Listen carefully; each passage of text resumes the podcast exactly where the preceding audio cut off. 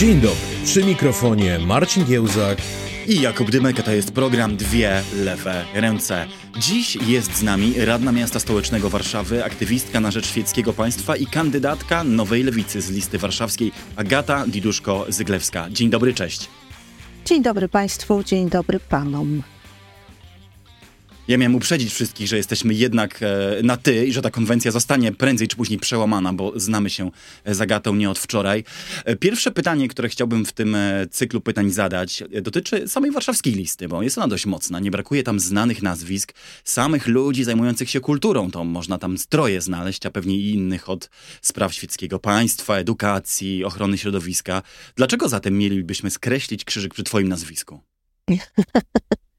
No od razu przeszedłeś do konkretów, ale dobrze, to jest koniec kampanii, więc może rzeczywiście nie ma co owijać w bawełnę. Słuchajcie, no ja to powtarzam od zawsze, czyli od 1,5 miesiąca bez przerwy, że bardzo ważne jest to, żeby wybierając teraz ludzi do tego Sejmu po prostu patrzeć na to co zrobił i kto na ile skutecznie potrzebuje, umie walczyć w tej rzeczywistości, bo to będzie bardzo trudny Sejm. Na pewno nie będzie łatwo przepchnąć i przelobbować te rzeczy, o które nam chodzi. Ja działam od wielu lat i udało mi się bardzo skutecznie zrobić różne rzeczy właśnie w kontekście świeckiego państwa, praw kobiet czy kultury. Opisałam to wszystko na swojej stronie, której adres podam już niebawem, ale w każdym razie rzeczywiście mam po prostu na swoim koncie bardzo dużo takich rzeczy i konkretów, o których mogę powiedzieć, ja to zrobiłam, nie zrobiliśmy, nie byłam w jakimś zespole, tylko ja. Więc myślę, że to ma znaczenie, dlatego że to jest po prostu bardzo ważne, żebyśmy znaleźli się w Sejmie w takim teamie ludzi, którzy będą naprawdę umieli przesuwać zwrotnice i przekonywać do swoich racji, bo będzie to trudna praca. Czy ja mam teraz poświęcić dużą część waszego programu na wymienianie tego, co zrobiłam? Nie, ale tak ze dwie, trzy rzeczy najważniejszych dwie czy trzy nie zaszkodzą. Konkret na takim etapie kampanii jest więcej niż pożądany. No dobrze, no słuchajcie, świeckie państwo. Tutaj rzeczywiście mam taką długą historię współpracy z Joanną Scheuring-Wielgus, gdzie żeśmy zrobiły tę mapę kościelnej pedofilii, która do tej pory jest jedynym publicznym dokumentem pokazującym skalę tych przestępstw w Polsce. Oczywiście tylko tych przestępstw, o których napisali jacyś dziennikarze, więc to jest wciąż czubek góry lodowej, ale to właśnie dzięki nam jest tak, że już nie można mówić o tym, że to jest margines, przypadki, coś tam. Zawiozłyśmy też raport, który też jest takim historycznym dokumentem, bo pierwszy raz znalazły się w nim nazwiska i historie biskupów tuszujących pedofilię do Franciszka, ale to nie Franciszek był naszym celem, tylko wszystkie polskie i światowe media, bo wiedziałyśmy, że musi być taki teatralny gest, który sprawi, że wszyscy o tym napiszą, bo bardzo długo nikt nie chciał pisać, że jednak jest to problem systemowy i że to jest odpowiedzialność biskupów, że jacyś przestępcy w kościele mogą robić takie rzeczy. Złożyłyśmy kilkadziesiąt zawiadomień do prokuratury przez Komisję Państwową do spraw pedofilii na tych biskupów.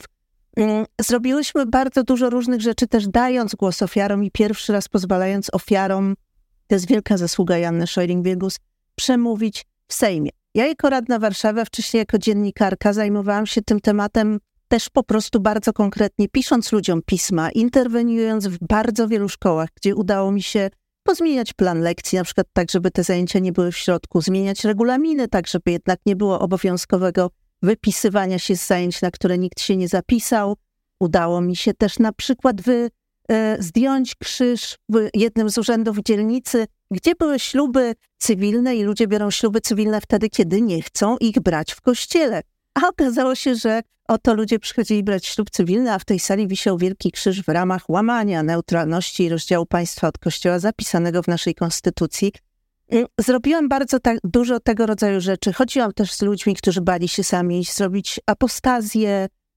Spierałam się z inspektorem do spraw RODO na temat tego, że jednak powinniśmy móc się skutecznie wypisać z ksiąg kościelnych i tutaj doszłam razem z Biedroniem do etapu inspektora nawet europejskiego w tej sprawie, bezskutecznie. I tak mogłabym długo opowiadać, ale nie chcę tak mówić i nie dać wam dojść do głosu. Natomiast rzeczywiście po prostu udało mi się zrobić bardzo dużo konkretnych rzeczy, ale też udało mi się dojść za każdym razem do ściany, która brzmiała, tego się już nie da załatwić spoza Sejmu. No bo prawda jest taka, że rzeczywiście sprawy rozdziału państwa od Kościoła trzeba załatwić na poziomie zmieniania konkretnych ustaw, i konkretnych dokumentów niższego rzędu, no bo jak wiecie, religia, która jest w szkole i została tam wprowadzona tylnymi drzwiami, jest tam na podstawie rozporządzenia ministra edukacji. To jest dokument dosyć niskiego rzędu, więc dosyć łatwo będzie go zmienić. My mamy taki bardzo konkretny, wielopunktowy plan tego, jak rozdzielić państwo od kościoła. To mnie bardzo cieszy również dlatego, że ja nie tylko jestem radną Warszawy, ale jestem członkinią Zarządu Krajowego Nowej Lewicy i Zespołu Programowego, to znaczy jestem po prostu współautorką naszego programu i akurat ta część dotycząca Kościoła to jest oczywiście część w dużej mierze opracowana przeze mnie i zawarliśmy tam naprawdę bardzo konkretne rzeczy dotyczące i tej sfery zawłaszczania przestrzeni publicznej, i tej sfery takiej krucjaty na szkoły, na programy szkolne i na przestrzeń szkolną, bo to też jest bardzo ciekawa rzecz, o której myślę, że warto mówić, że to też ja policzyłam, że to udostępnianie za darmo tych sal szkolnych, to nie tylko chodzi o to, że się niszczy tą wspólnotę uczniów przez to, że się wprowadza podziały religijne do szkoły, ale też, że każda szkoła udostępnia kilkadziesiąt godzin tygodniowo kościołowi za darmo sal, podczas kiedy wszyscy inni, którzy tam trafiają, wiecie, angielski, zajęcia wyrównawcze, karate, plastyka, wszystko to, co jest dzieciom potrzebne, płacą. W Warszawie na przykład między 30 a 60 zł za godzinę lekcyjną. Więc też ten ogrom pieniędzy, policzyłam, że na te 700 szkół, które są w Warszawie, to rocznie naprawdę wychodzi prawie 50 milionów takich potencjalnych pieniędzy, które można by zyskać dla budżetu oświaty, gdyby właśnie szkoły w tym czasie wynajmowały lub po prostu miejsca właśnie na te zajęcia wyrównawcze, na spotkania z psychologami, logopedami. Często tego nie ma na to miejsca w szkołach. Więc to jest też taki kolejny, to danie tych szkół Kościołowi za darmo, to jest też jakby taki kolejny ogromny finansowy prezent do pakietu tych wszystkich gigantycznych finansowych prezentów, które Kościół od państwa otrzymał. My też z Janną teraz opracowujemy mapę finansów Kościoła. Już myślałyśmy, że to opublikujemy pół roku temu, że teraz nam się uda i tak dalej, ale słuchajcie, to jest tak gigantyczna powódź przekazywanych działek, nieruchomości, różnych budynków i tak dalej, że trochę zatonęłyśmy w tych dokumentach, muszę przyznać, i tak brniemy przez nie. Ta mapa kolejna nasza pęcznieje i będzie to znowu coś takiego, że myślę, jaki to jest rząd wielkości, jeśli mogę dopytać, jeżeli chodzi o kwoty? No właśnie cały czas nie jesteśmy w stanie przez to przejść, bo my po prostu przeglądamy. Joanna tutaj, robiąc kontrolę poselską, dotarła do teczek Komisji Majątkowej, które są niedostępne publicznie, jak państwo wiecie, i po prostu notujemy, dodając kolejne kropki. Ja na razie nie mogę mówić o skali, bo właśnie udało nam się przejrzeć ich około 600, nie chcę skłamać, kilkaset na kilka tysięcy, które na pewno są dostępne. I muszę powiedzieć, że uderza mnie tam coś takiego, że okazuje się, bo wiecie, Komisja Majątkowa działała na podstawie ustawy o stosunku państwa do Kościoła, który właśnie pozwolił na to przekazywanie wszystkiego i wniosek nasz na razie z tego brnięcia przez to morze dokumentów, które się już zresztą rozpadają, co też jest ważne, jest taki, że właściwie w każdym regionie, nie mogę powiedzieć, że każda, bo jeszcze tego nie wiem, ale zgłaszały się wszystkie parafie, małe, duże, większe, prosiły o różne pola, o budynki, o nieruchomości i kiedy rozmawiamy o tym, że w trakcie transformacji państwo wycofało się z małych miasteczek i wsi, to ja muszę powiedzieć, że my po tych miesiącach przeglądania tych teczek musimy powiedzieć więcej. Nie wycofało się. Państwo straciło do nich dostęp, ponieważ z tych teczek wynika, że w tych różnych miejscowościach Kościół bardzo często przejmował jedyny budynek publiczny, jaki był. Czyli na przykład budynek, w którym się mieściła biblioteka, albo przedszkole, albo orkiestra dęta, albo ośrodek wczasowy. To był budynek, po który zgłaszał się Kościół, bo kiedyś go miał, lub bo kiedyś go miał Kościół niemiecki, lub bo kiedyś go miała cerkiew, lub tych takich możliwości, które pozwalały na to było mnóstwo. I bardzo to często są czasami roszczenia sprzed Powstania Styczniowego, prawda? Roszczenia, tak, których nie uznała druga RP. Dokładnie. To są roszczenia, które w ogóle nie mają nic wspólnego z tym dekretem. To jakby powody były wszelkie. I rzeczywiście było tak, że dosyć bezlitośnie przejmowano jedyne miejsca pozwalające budować lokalną społeczność.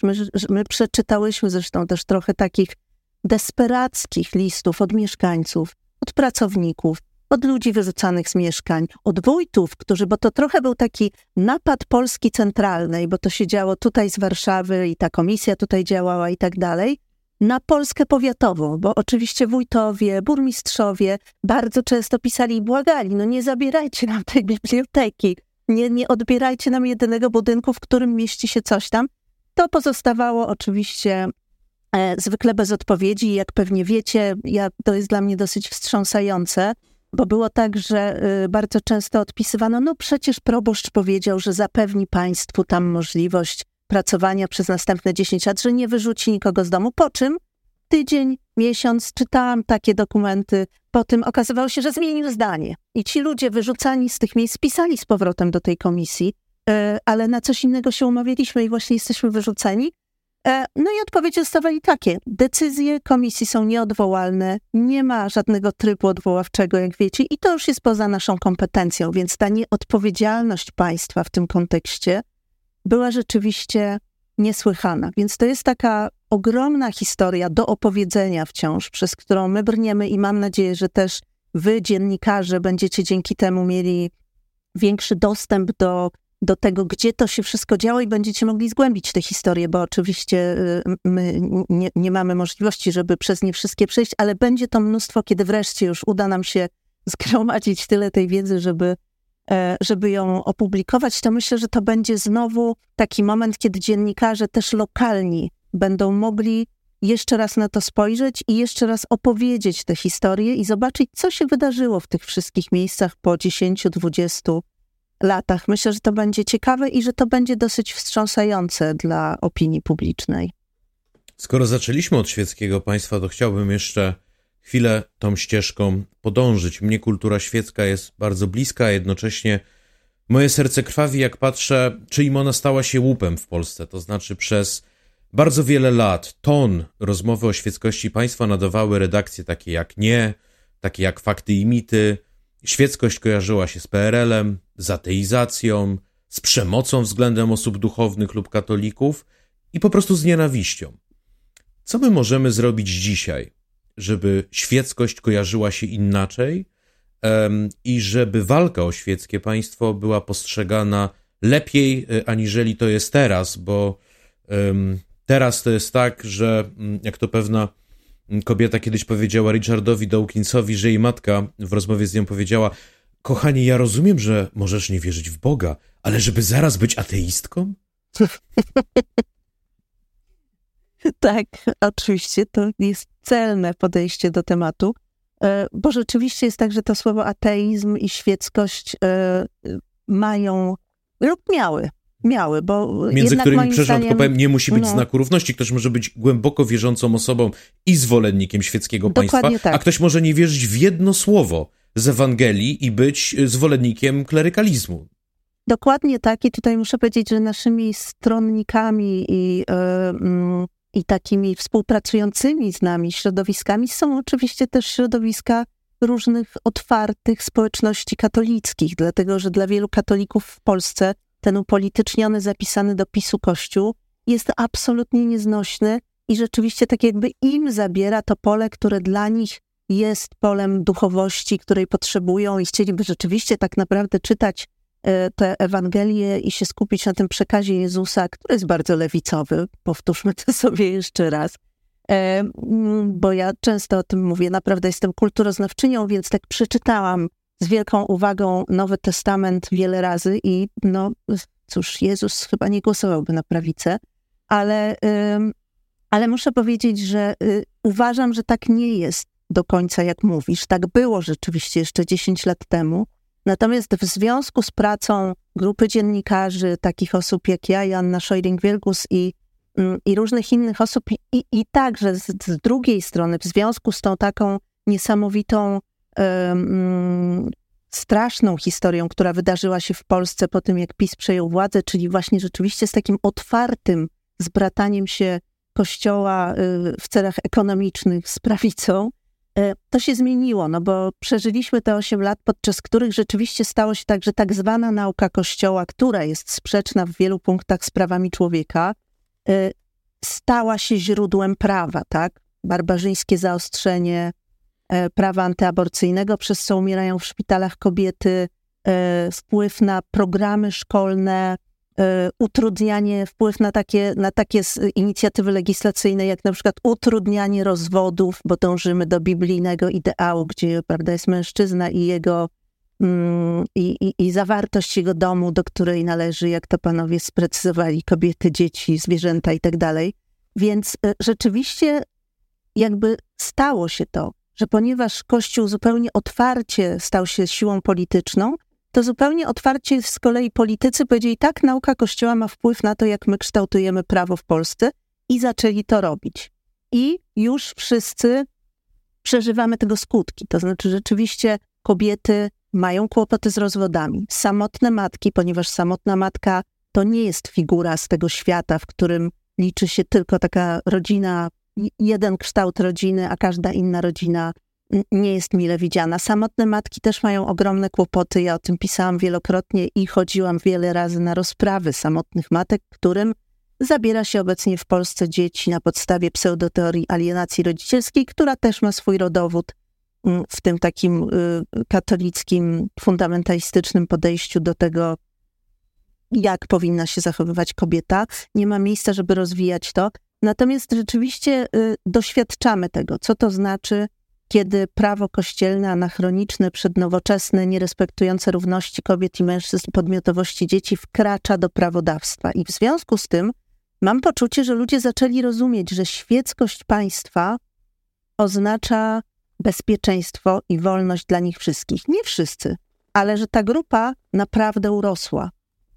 Więc nie ma już tego skojarzenia z tymi niszowymi tytułami, o których mówiłeś, z takim pewnym poczuciem, że to jest jakaś walka jakiejś małej grupki ludzi, którym nie wiadomo, o co chodzi, ale to jest podejrzane. Tylko wydaje mi się, że już ten nasz komunikat o tym, że ta świeckość jest zapisana w naszej konstytucji, że ona umożliwia tak naprawdę wolność religijną wszystkim, bo tylko świeckie państwo, czyli państwo, w którym sprawujący władzę zachowują neutralność religijną, umożliwia wolność religijną lub bezreligijną obywatelom. To jest jedyny model, w którym ta wolność istnieje tak naprawdę.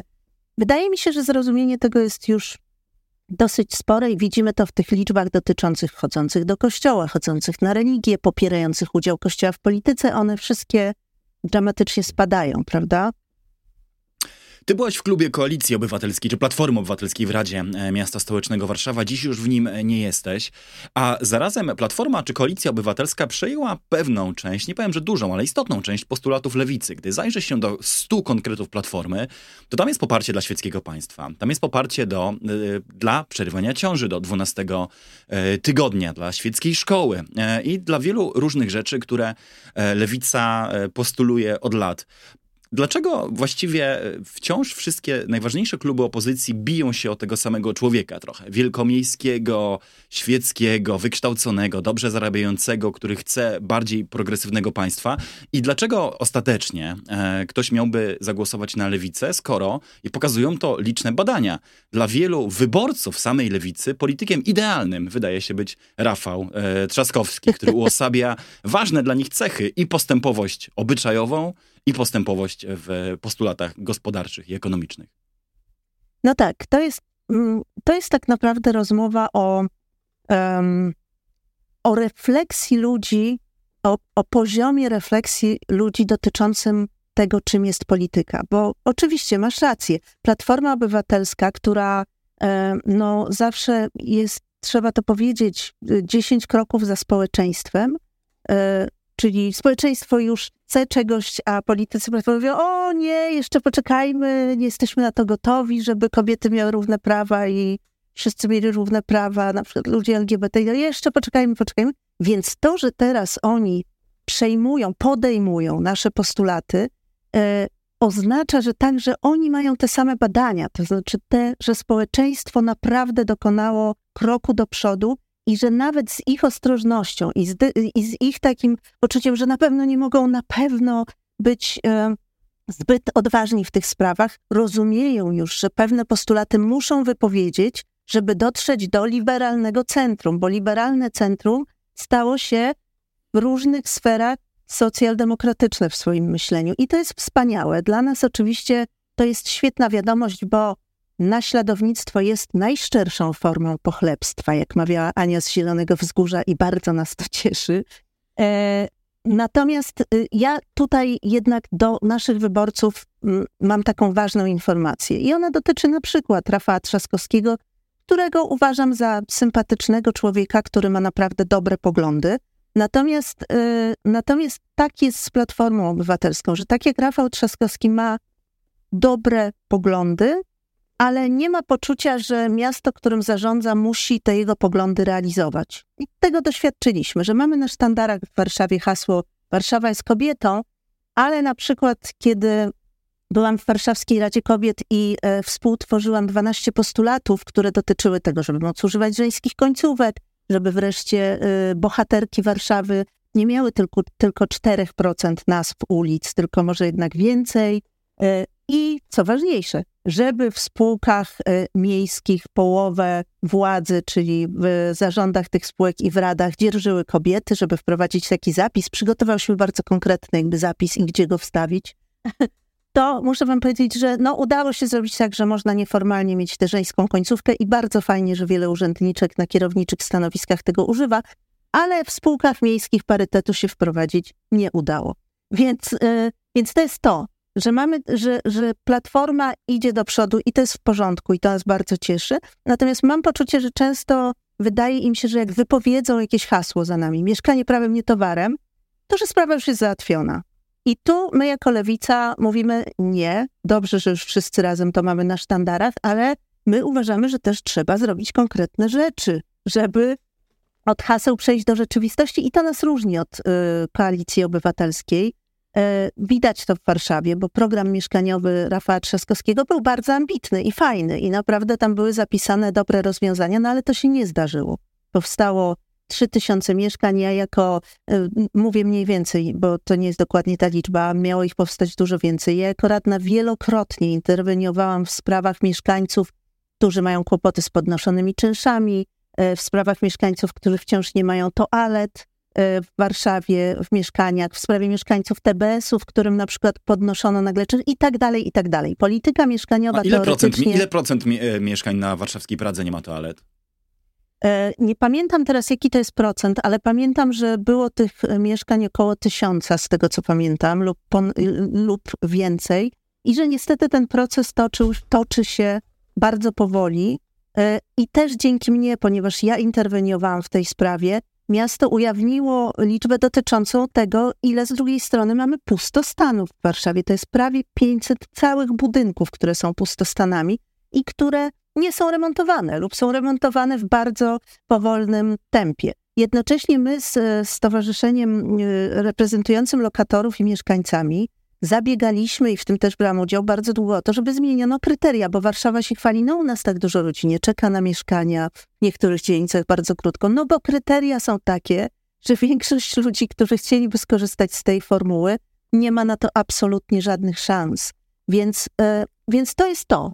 My jako Lewica uważam, że jesteśmy gwarantem tego, że będziemy tych spraw pilnować, właśnie tych spraw związanych i z mieszkalnictwem, i z prawami pracowniczymi, i z prawami kobiet i że po prostu nie pozwolimy na to, żeby po wyborach, co już doświadczyliśmy tego przecież już parę razy, że po wyborach nawet jest, wiecie, to są takie sprawy jakby mniej ważne, zajmijmy się ważniejszymi, na to przyjdzie pora potem i tak dalej.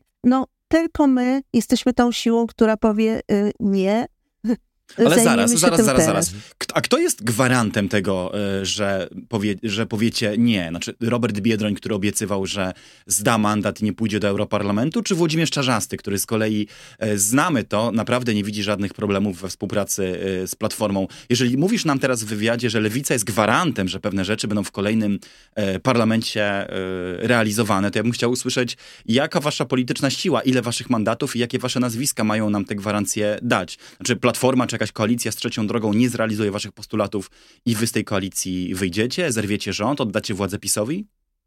Nie, to jest oczywiste, więc tutaj twoja druga wypowiedź dotycząca Czarzastego i jego gotowości do współpracy z Koalicją Obywatelską, uznaję to teraz jednak za rzecz pozytywną, bo rzeczywiście nie ma takiej możliwości, żeby udało nam się zrobić coś samodzielnie. My możemy być tymi, którzy nie odpuszczą i dlatego namawiam wszystkich, którzy, bo rzeczywiście jest taka tendencja, że wyborcy lewicy mówią, nie, może niektórzy, może lepiej na koalicję, bo na silniejszego i tak dalej. To jest ślepa uliczka. Dlatego, że żeby postulaty socjaldemokratyczne, związane właśnie z prawami ludzi, ze standardami mieszkalnictwa i tak dalej, były zrealizowane, to lewica musi być silna, bo to ona będzie ich pilnowała. Natomiast nie ma takiej możliwości, żeby nam się to udało, jeżeli nie utworzymy koalicyjnego rządu i z koalicją, i z Trzecią Drogą. Dlatego wszystkie te formacje muszą się znaleźć w Sejmie. Tak, będzie to trudne, bo oczywiście, że to nie będzie tak, że my powiemy, hej, macie to zrobić, a oni powiedzą, no dobra.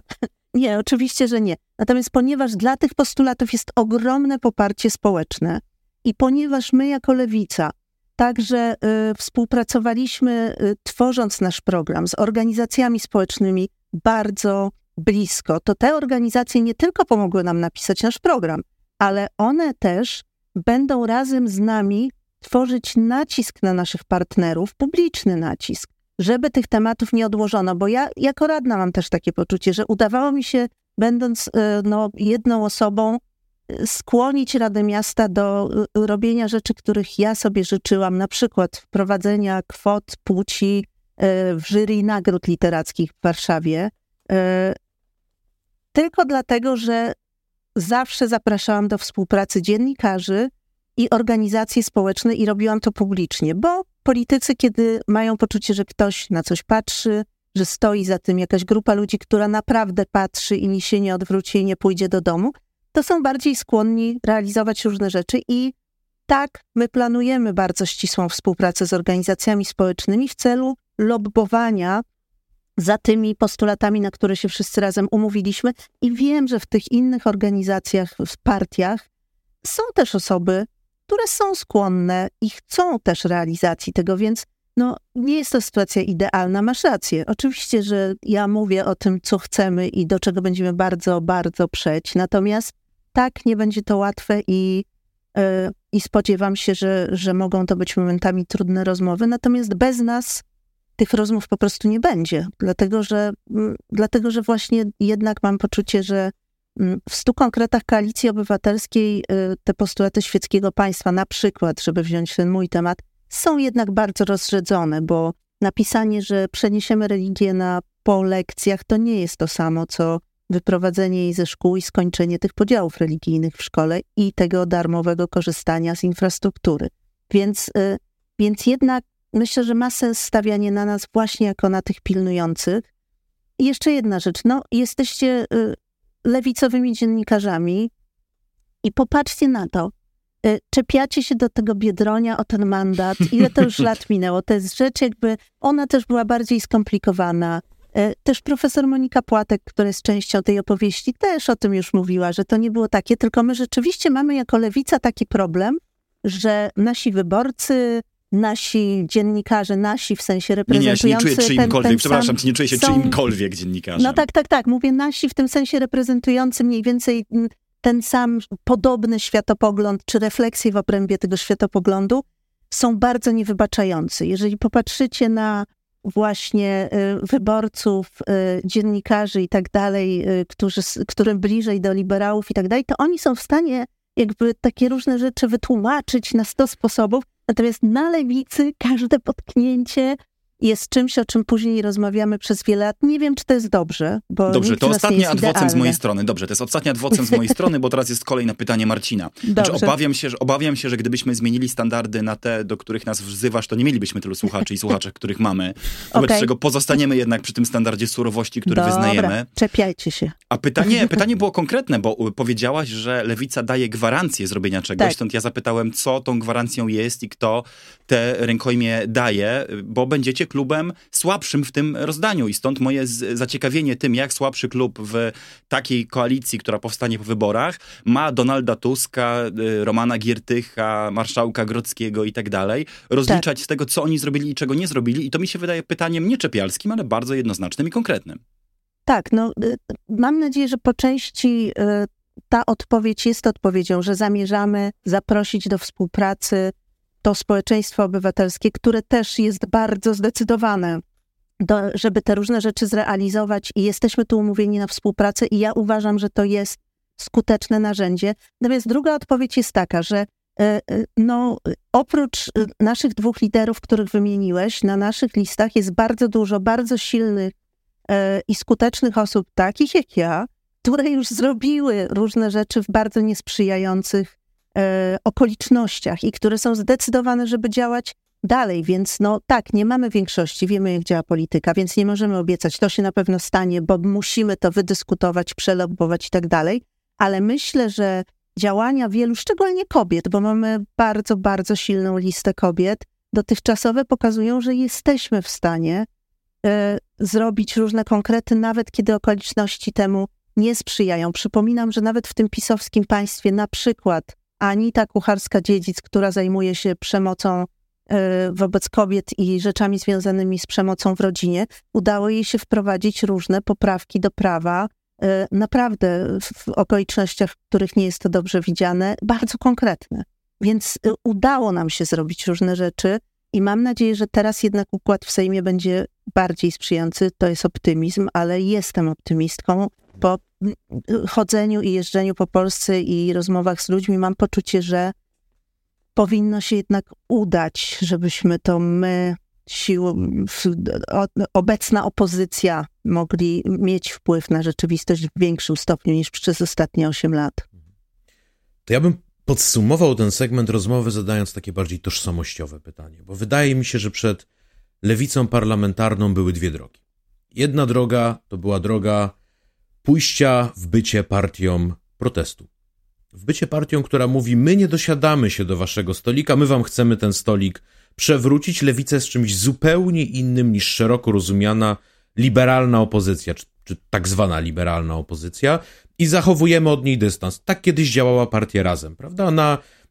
Członek partii Razem mógł pójść na protest Komitetu Obrony Demokracji, ale bez sztandaru partyjnego i tak dalej, ponieważ trzeba było cały czas podkreślać, że razem, ale osobno. No i była ścieżka, którą proponowało dawne SLD, Wiosna, to znaczy czujemy się częścią obozu liberalnego, chcemy być jego lewą flanką. Rozumiem, że twoja propozycja jest taka, żeby być częścią obozu liberalnego i zmieniać ten obóz od środka, a nie działać na kontrze wobec niego. Nie, w ogóle nie. Dlaczego? Cóż, skąd ten pomysł? Słyszę o koalicji. No tak, ponieważ... O wspólnej pracy... I o wchodzeniu do koalicji jako młodszy i słabszy partner. Nie mówiłam o żadnym wchodzeniu do koalicji, tylko o tworzeniu koalicyjnego rządu. To jest to, co musimy zrobić, ponieważ innej możliwości nie ma. No, wiecie, wywracanie stolika to jest taka strategia, która jest fajna na protesty lub jakieś krótkotrwałe działania, kiedy może to być ewentualnie narzędzie, które doprowadzi jednak do przeforsowania rzeczy. Natomiast no nie tak działa Sejm i nie tak działa parlament i naprawdę jako społeczniczka od wielu lat muszę powiedzieć, że naprawdę uważam, że próba współpracy za wszelką cenę, jednak pracy dalej i działania dalej jest czymś sensowniejszym niż wywracanie stolika i obrażanie się. My musimy współpracować z Koalicją Obywatelską i z Trzecią Drogą, nie tworząc żadnej formalnej koalicji, ale tworząc koalicyjny rząd, jak mam nadzieję. I nie zapisujemy się w ten sposób do żadnego liberalnego obozu, tylko jak sami stwierdziliście na początku tej rozmowy, to liberalny obóz swoimi różnymi wziętymi od nas postulatami próbuje trochę udawać, że jest socjaldemokratyczny tak naprawdę też bokiem i bardzo fajnie.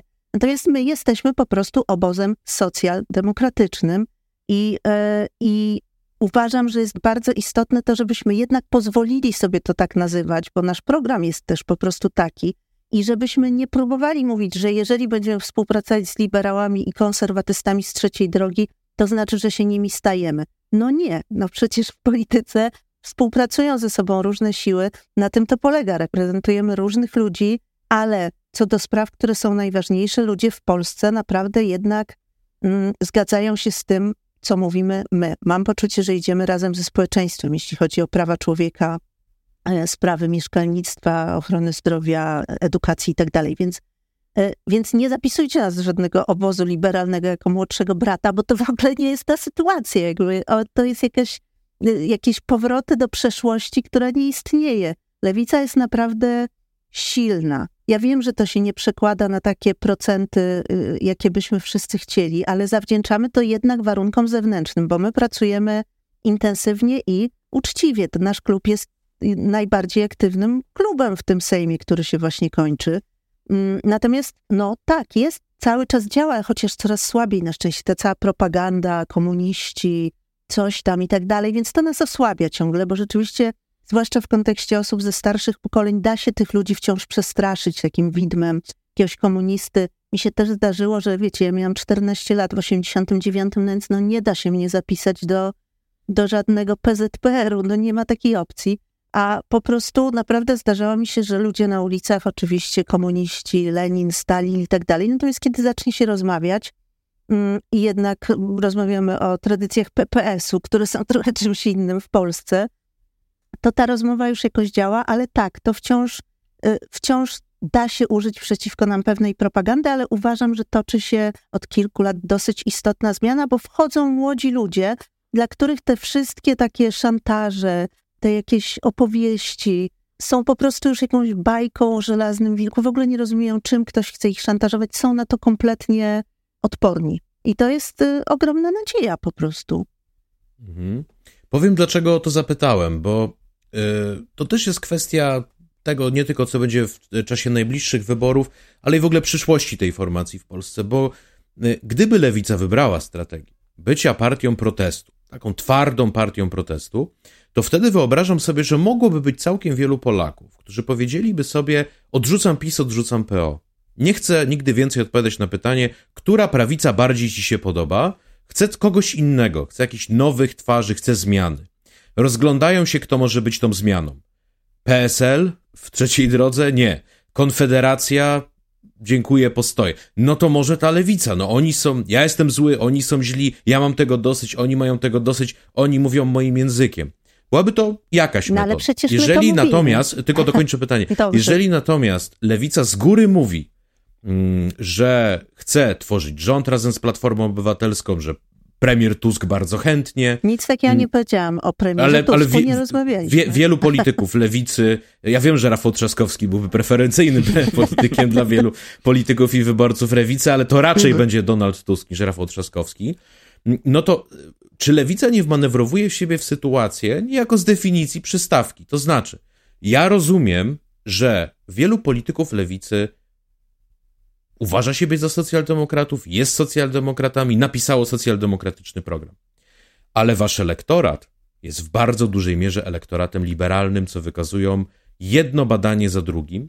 Czyli to są ludzie, którzy są liberalni ekonomicznie, liberalni światopoglądowo, a jak widzą program lewicy, to są często zaskoczeni, mówią, ja nie wiedziałem, że oni mają tego typu pomysły, albo b, mówią, tak, ale ja ich popieram, pomimo, że mają też szalone pomysły z mieszkaniami komunistyczne, ale świeckie państwo i tak dalej, to mi się podoba i dlatego ich popieram. Tylko partia o takiej strukturze elektoratu i partia o takiej tożsamości jest dość łatwa do przejęcia jako przystawka przez Platformę Obywatelską na koniec tej kadencji. No w ogóle się z tym nie zgadzam. Skąd w ogóle taka myśl? Dobrze, ja po to rzucam te piłki, żeby je odbijać.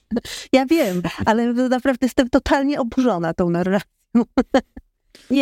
Reklamację do Cebosu, jednak zgłosić, który pokazuje dość dobitnie to, że to, co mówi Marcin, nie jest wyssane. Profesora Marcina Dumy. Tak, ja rozumiem to, co mówi Marcin o...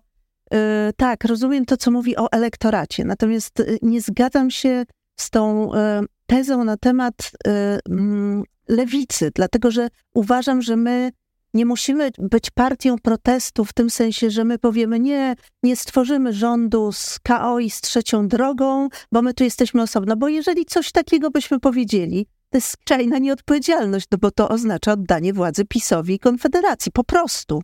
Więc my jesteśmy odpowiedzialną socjaldemokracją i jedyna możliwość teraz na to, żeby utworzyć rząd złożony z formacji demokratycznych, przestrzegających zasad praworządności i tak dalej, to jest rząd składający się z tych trzech formacji. Nie ma innej możliwości.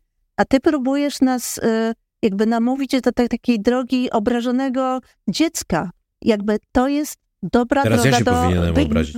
Nie, ja nie namawiam. Mam jedną zasadę, nie doradzam politykom za darmo. Nie, ja już stawiam pewną tezę w pytaniu, tak, po to, żeby od polityczki wydobyć na to reakcję, tak, i usłyszeć jej argumenty. To tak, więc moje argumenty są takie. Tyle. Nie uważam, że stworzenie koalicyjnego rządu z tymi dwoma formacjami, i jeszcze raz powiem, jest to jedyna możliwość, żeby władzy nie przejął znowu PiS z Konfederacją, jest poddaniem się lewicy, jest wejściem lewicy w rolę jakiejś przystawki. Tak by było, gdybyśmy dołączyli do koalicji jako jedna z partii wchodzących w jej skład, wtedy rzeczywiście byśmy się stali zależni, ale takich planów nie ma i nic takiego się nie wydarzy i nie musi się wydarzać, bo my nie mamy takiego kłopotu, że grozi nam spadek pod próg, że ludzie nam nie ufają. Wręcz przeciwnie, ponieważ nasz program jest spójny, ponieważ my konsekwentnie mówimy to samo, konsekwentnie czy się z nas śmieją, czy właśnie coś opowiadają o jakimś komunizmie, czy o czymś, to my cały czas mówimy to samo. Mieszkanie prawem, nie towarem. Kobiety są ludźmi, nie mogą umierać z powodu religijnego wyznania jakichś polityków i tak dalej, i tak dalej. Nie zmieniamy zdania. Co więcej, na naszych listach są ludzie, którzy reprezentują te poglądy. Nie ma tam Giertycha, Kołodziejczaka i tak dalej. Więc uważam, że my dostajemy taką premię za spójność i że ludzie rozumieją już, czym jest lewica. Coraz więcej ludzi to rozumie. I myślę, że to będzie rosło, jeżeli będziemy się tego trzymali. I to jest coś, co my sobie w tej lewicowej koalicji różnych formacji naprawdę mówimy wprost, że my musimy się trzymać naszego programu i naprawdę robiliśmy to konsekwentnie przez wiele miesięcy, chociaż te sondaże w dół, w bok, coś tam, nie, a może powinniście to, powinniście tamto, mówili dziennikarze, a może jedna lista, a może coś tam. My cały czas mówiliśmy to samo. Mamy nasz program, trzymamy się naszych postulatów. Ile razy mi mówiono, że mam nie mówić o świeckim państwie, Janie Pawle II i czymś tam, bo to zniszczy szanse lewicy i tak dalej. No mówimy o tym i naprawdę będziemy o tym mówić i robimy rzeczy w dodatku, więc nie grozi nam w ogóle to, o czym mówisz, moim zdaniem. Nie możemy się stać tą przystawką, bo naprawdę mamy taką bardzo silną osobowość, której się trzymamy, osobowość jako formacja. No i jednak w innych europejskich krajach to też tak działa, że tworzą się koalicyjne rządy z partii, które są liberalne, z tymi, które są socjaldemokratyczne i tak dalej. I to wcale nie oznacza, że te partie tracą swoją tożsamość. No po prostu muszą się ze sobą dogadywać w różnych sprawach. To jest zwyczajna rzecz w polityce, bo w polityce działa się większościowo. No nie pokonamy tego i to wywracanie stolika naprawdę jest narzędziem, które powinno być zarezerwowane tylko na takie momenty graniczne, kiedy ktoś właśnie próbuje zniszczyć praworządność albo właśnie wyprowadzić nas z Unii Europejskiej albo coś tam. To jest moment, kiedy można robić takie gwałtowne działania. Natomiast poza tym pracą, którą się powinno wykonywać w polityce, jest przekonywanie, zdobywanie sojuszników dla swoich argumentów i tak dalej. I to jest jedyny sposób, który pozwala iść do przodu. No nie, to oskarżenie o te przystawki to mnie strasznie zdenerwowało. No to pociągniemy pytania. No dobrze, to pociągniemy jeszcze segment trudnych pytań, bo zakończyłaś swoją wypowiedź na wezwaniu do przekonywania. Przypominam, że jestem dobrym gliną w tym zestawie. A, dobra, no to nie zorientowałam się. Sekcje tych pytań naprawdę napastliwych zostawiono z oczywistych powodów mnie. Zakończyłaś swoją wypowiedź wezwaniem do przekonywania i jeszcze raz przekonywania. Chciałbym zatem usłyszeć, jak przekonujecie tych z prowincji i mniejszych ośrodków, żeby na was zagłosowali, bo badania, do których się Marcin odwoływał i ja też w zgodzie z dobrymi tradycjami tego programu powołam się na badania, pokazują, że Lewica jest tym komitetem, który ma najmniejsze poparcie na wsi, najmniejsze poparcie w najmniejszych komisjach, w mniejszych ośrodkach, wśród tych, którzy gorzej zarabiają i gorzej oceniają swoją sytuację majątkową, wśród mniej wykształconych, w skrócie, u tych, których nazwalibyśmy elektoratem ludowym. Jak wygląda to przekonywanie zatem? Dlaczego jest tak nieskuteczne i na czym je oprzeć, żeby miało przynieść w którejś z kolejnych kadencji lepsze rezultaty, by Lewica nie była tylko i wyłącznie partią postępowej klasy średniej? No chyba, że ma taką tożsamość i jest dobrze z tą tożsamością i chce w niej pozostać. Tak, no rzeczywiście to jest problem, dlatego, że nasz program to nie jest program dla liberalnej klasy średniej z miast, tylko to jest jednak program dla ludzi, bo ja też unikałabym takich podziałów albo, że albo jesteś liberalną klasą średnią, albo jesteś mieszkańcem wsi, bo jak wiemy, bardzo dużo ludzi ze wsi przemieszcza się do miast, staje się częścią tej klasy i tak dalej, i tak dalej. To są płynne dosyć rzeczy, więc też nie dzieliłabym do końca tych grup ludzi na jakieś takie, które są stałe, i które są zupełnie inne i tak dalej. To tak nie jest, jak mi się wydaje. I rzeczywiście nasz program to jest program, który też jest programem dla ludzi z mniejszych miejscowości w dużym stopniu, bo przecież my walczymy o prawa pracownicze, o wyższe pensje w budżetówce, a to są przecież pracownicy pracujący w instytucjach też w małych miastach. Też o jakby różne, mamy w naszym programie bardzo różne rozwiązania dla rolników, dla ludzi zajmujących się uprawą roli na różne sposoby, takie, które są sprawdzone w Europie, a które w ogóle nie są oczywiście realizowane w Polsce ze szkodą dla tych ludzi. Mamy też oczywiście wzmocnienie nas znowu w Unii Europejskiej, a to działa przecież na korzyść wszystkich. Wiemy, że pieniądze z KPO gigantyczne, które nie trafiły do Polski już od prawie 900 dni, to są pieniądze, które wzmocniłyby też bardzo ludzi w małych miejscowościach. Więc rzeczywiście to prawda, że ci ludzie, gdyby mieli dostęp do naszego programu i naszej działalności, to mogliby i powinni być naszymi sojusznikami, bo my rzeczywiście działamy po prostu w ich interesie. Czyli partia super, tylko społeczeństwo zawiodło. Nie, rzeczywiście mamy, myślę, po części problem komunikacyjny, po części, dlatego że chcę od razu powiedzieć, że też może to, czego nie widać, to to, że my jesteśmy jednak też w tych mniejszych miejscowościach bardzo dużo. Od 2 lat właściwie ci ludzie, którzy są naszymi aktywistami i działaczami z mniejszych miast, oni naprawdę jeżdżą, spotykają się, rozmawiają i są. Tak, nasza obecność jest dużo mniejsza oczywiście niż PiS-u i tak dalej. Wynika to po części z tego, że PiS, jak wiemy, używa gigantycznych kwot z budżetu państwa, żeby tę swoją obecność po prostu opłacać. I tutaj nie ma o czym gadać, no to zależy od pieniędzy, więc to nadużywanie publicznych pieniędzy przez PiS. Oczywiście również teraz w kampanii macie te sygnały pewnie tak jak my, że wieś jest oblepiona billboardami PiS-u, łącznie z tymi właśnie słynnymi płotami kościelnymi.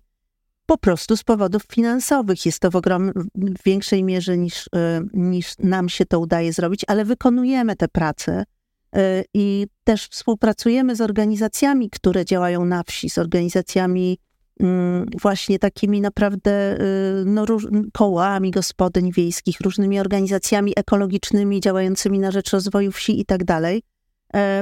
Więc mamy te kontakty. Z jakich wsi na przykład koła gospodyń wiejskich? Nie powiem ci tego, bo ja się tym akurat nie zajmuję, no bo ja działam w Warszawie, natomiast na naszych zjazdach przyjeżdżają kobiety z małych miejscowości, które właśnie reprezentują takie organizacje, więc ja poznaję te babki, rozmawiałam z nimi wiele razy o tym, jak działają i tak dalej, natomiast rzeczywiście tutaj nie jestem ekspertką i nie będę oszukiwać, że mogę ci przedstawić takie konkrety na temat tego, bo tego akurat rzeczywiście nie mogę zrobić. Natomiast rzeczywiście uważam, że po części nie udaje nam się dotrzeć z tą dobrą wieścią o naszym fajnym programie, który pomoże też tym ludziom do nich, z powodu przejęcia mediów, no bo w mediach narracja jest daleka od rzeczywistości, nie mamy żadnej możliwości prezentacji naszego programu, a jak wiecie, jest tak, że w mniejszych miejscowościach ludzie w większej mierze jednak wciąż używają i mają dostęp do tych mediów, które były publiczne, a są narodowe i do różnych lokalnych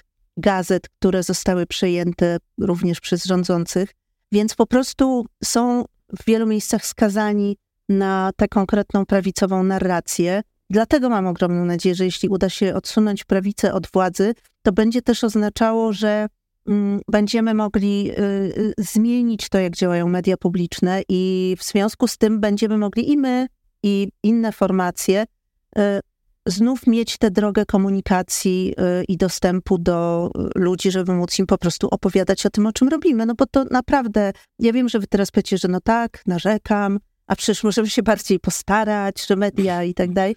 No ale nie. Mieliście parę lat, żeby stworzyć własne kanały dostępu do tych ludzi i media, ale to na razie odłożę, bo myślę, że Marcin, to jest moment na pytanie o media publiczne. Tak, chociaż tu tylko rzuciłbym takie szybkie ad vocem. Jest jasnym, że PiS ma teraz nieuczciwą przewagę, ponieważ wykorzystuje ten, jak to mawia Witold Jurasz, admin resurs państwa do tego, żeby zwiększać swoje szanse w wyborach. Ale jeszcze w czasach, kiedy PiS był partią dużo mniejszą, dużo słabszą i dopiero aspirującą do tego, żeby rządzić Polską, to jednak wielkie dzieło dla ruchu prawicowego w Polsce zrobiły kluby Gazety Polskiej, zrobiło Radio Maryja i zrobiły przedsięwzięcia typu Polska Wielki Projekt. Mieli pasy transmisyjne od profesorów akademickich o prawicowych poglądach, którzy się czuli wyalienowani, po najmniejsze miejscowości, gdzie ludzie cały czas mówili, nikt się nami nie interesuje, wszyscy mają nas w pogardzie. I nie udało się na lewicy zrobić niczego podobnego. Ostatnią taką oddolną, szczerą emocją, którą lewica zrobiła, był według mnie czarny protest i on przepadł, a czy ludzie zapomnieli, że w ogóle on miał lewicowe korzenie. On się właściwie stał jakimś ogólnonarodowym przedsięwzięciem, którym zawiadowali celebryci w powszechnej pamięci, a nie czymś, co się zaczęło gdzieś wśród kobiet i dziewczyn zaangażowanych w partię Razem, w ruchy kobiece i tak dalej. Ale ja chciałem jeszcze zapytać o jedną rzecz. Czy źródła tego problemu, o którym teraz mówimy, nie leżą dużo głębiej? To znaczy, czy to nie jest tak, że ci Polacy, o których mówimy, którzy mieszkają w mniejszych miejscowościach, którzy gorzej zarabiają, którzy są często wykluczeni na różne sposoby, wykluczeni transportowo, wykluczeni cyfrowo, wykluczeni, jeżeli chodzi o rynek pracy. Czy nie jest tak, że oni bardzo wierzą w Polskę, oni są zazwyczaj bardzo patriotyczni, dużo bardziej niż wielkomiejska klasa średnia moim zdaniem, ale nie wierzą w Rzeczpospolitą, nie wierzą w nasze państwo. I jak ktoś mówi, państwo już o to zadba, albo samorząd, żeby dojeżdżał pociąg do każdego powiatu, autobus do każdej gminy, to ludzie mówią, nie, ja w to po prostu nie wierzę. Dzięki, że cytujesz nasz program. Tak. Tak, wykluczenie transportowe to jest ważny punkt, który... Więc co zrobić, żeby ludzie uwierzyli w państwo? Rzeczywiście masz rację i dotknąłeś czegoś bardzo ważnego i to jest rzecz, która jest problemem dla lewicy, dlatego że lewica i tradycyjnie i my jako lewica jesteśmy formacją propaństwową. To znaczy my mówimy, państwo musi być silne, państwo ma odpowiedzialności wobec ludzi, jesteśmy przeciwko prywatyzowaniu różnych rzeczy. Uważamy, że właśnie na przykład to dostarczanie mieszkań tanich na wynajem jest odpowiedzialnością państwa, więc rzeczywiście lewicowy projekt to jest projekt wiary w państwo, jako w organizm, który jest powołany po to, żeby wspierać ludzi, żeby dopilnowywać, żeby wszyscy mogli żyć w pewnym standardzie, poniżej którego nie spadasz bez względu na to, czy mieszkasz na wsi, czy w mieście i tak dalej. I jest to trudne do zrealizowania w Polsce z przyczyn oczywistych, tak? No najpierw historycznych, takich, że Polski nie było w XIX wieku na mapie Europy i na początku XX, a później została jednak na długi czas przejęta przez ludzi sprawujących władzę, postrzeganych jako obcy przez dużą część społeczeństwa. Więc rzeczywiście ludzie mają taką historyczną,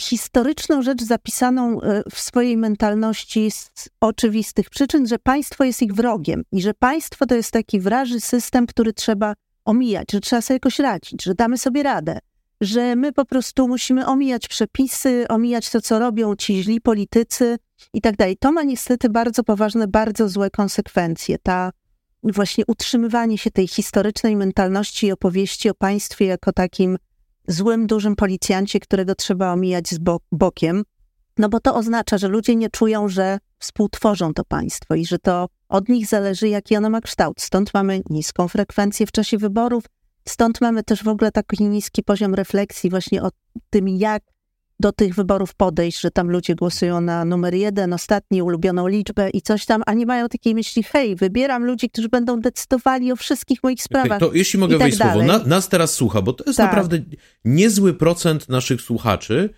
to są ludzie o poglądach liberalnych. My mamy te same problemy, co wy, to znaczy nasi słuchacze, wielkie miasta, bardzo dobrze wykształceni, dobrze zarabiający, często o liberalnych albo konserwatywno-liberalnych poglądach.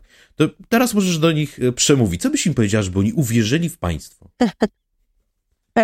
No, ja bym im powiedziała, że działając w ten sposób, czyli próbując znaleźć sobie ścieżkę, żeby ominąć ten system, czyli próbując na przykład ci liberalni, bogaci z dużych miast, czyli będę zarabiać na tyle dużo, żeby swoje dzieci wysłać do prywatnej szkoły i żeby móc chodzić prywatnie do lekarza i tak dalej, i tak dalej.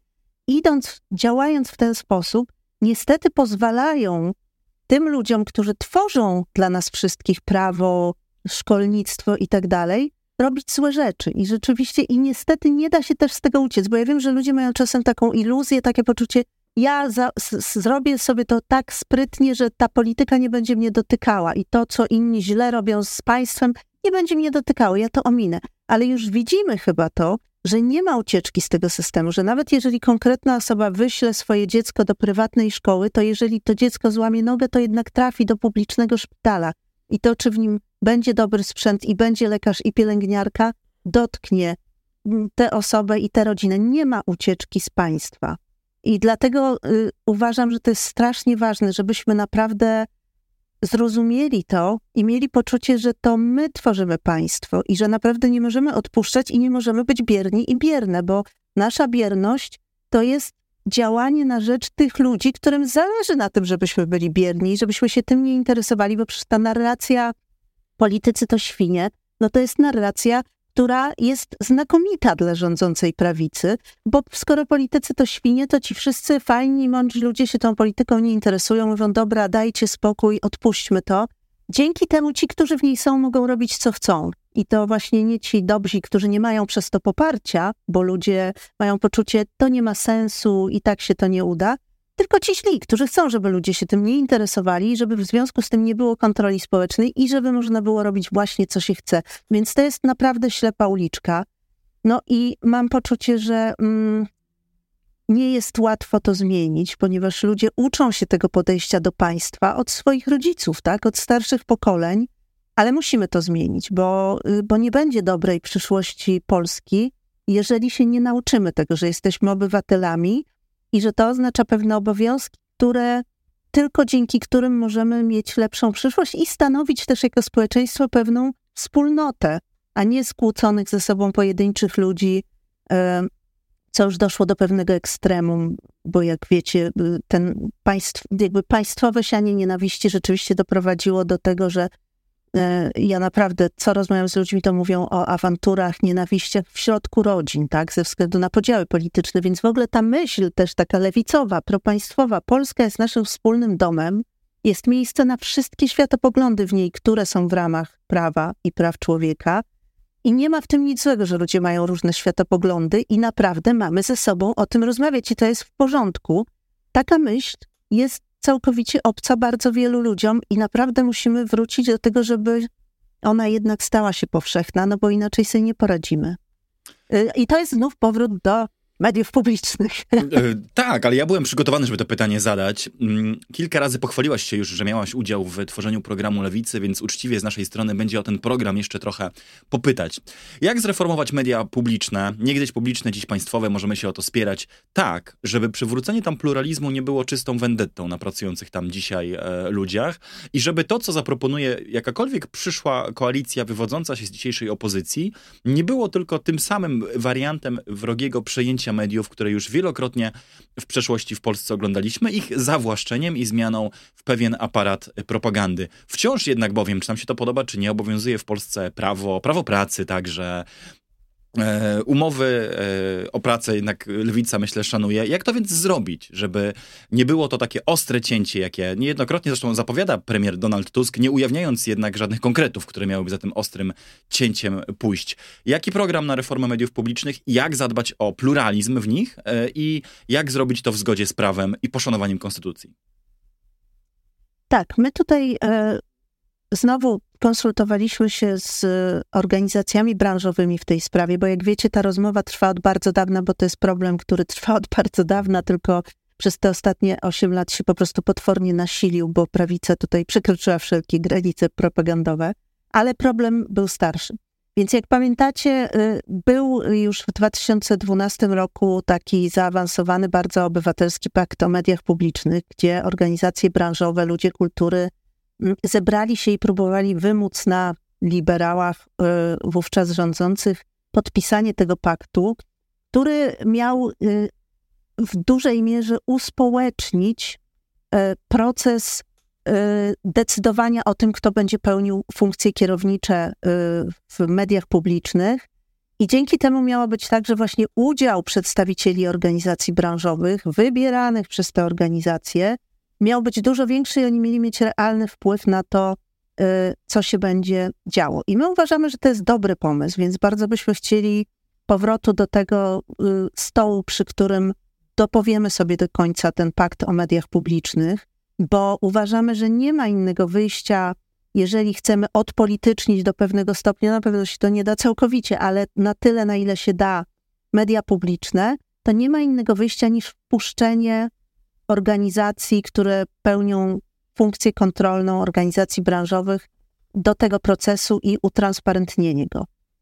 Uważamy też, że trzeba zmienić zapisy, na przykład w ustawie o radiofonii i telewizji, które by po prostu, po pierwsze, uniezależniały media publiczne od rynku komercjalnego, no bo to jest też coś, co bardzo źle wpłynęło na jego standardy, bo jak już zaczynamy dbać za wszelką cenę o oglądalność i tak dalej, no to wiadomo, że wtedy media zapraszają ludzi, którzy się ze sobą potwornie kłócą, bo wtedy to i tak dalej wchodzi ta cała potworna pętla, która doprowadziła do obecnej sytuacji i też jakby w mediach komercyjnych z tym obcujemy, że raczej niemerytoryczna rozmowa jest na propsie, tylko żeby się ludzie pokłócili, oblali wodą i tam zwyzywali. I to nie jest dobre.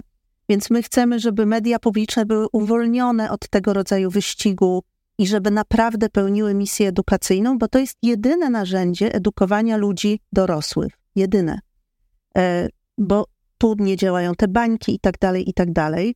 I chcemy też, żeby w tej ustawie zapisano odpowiedzialność za rzetelność prezentowanych treści. To znaczy, żeby rzeczywiście było tak, że ludzie na kierowniczych stanowiskach w mediach publicznych są naprawdę zmuszeni do dbania o tę rzetelność i że jeżeli o nią nie dbają, to z tego wynikają konkretne sankcje dotyczące możliwości pełnienia tych funkcji, bo...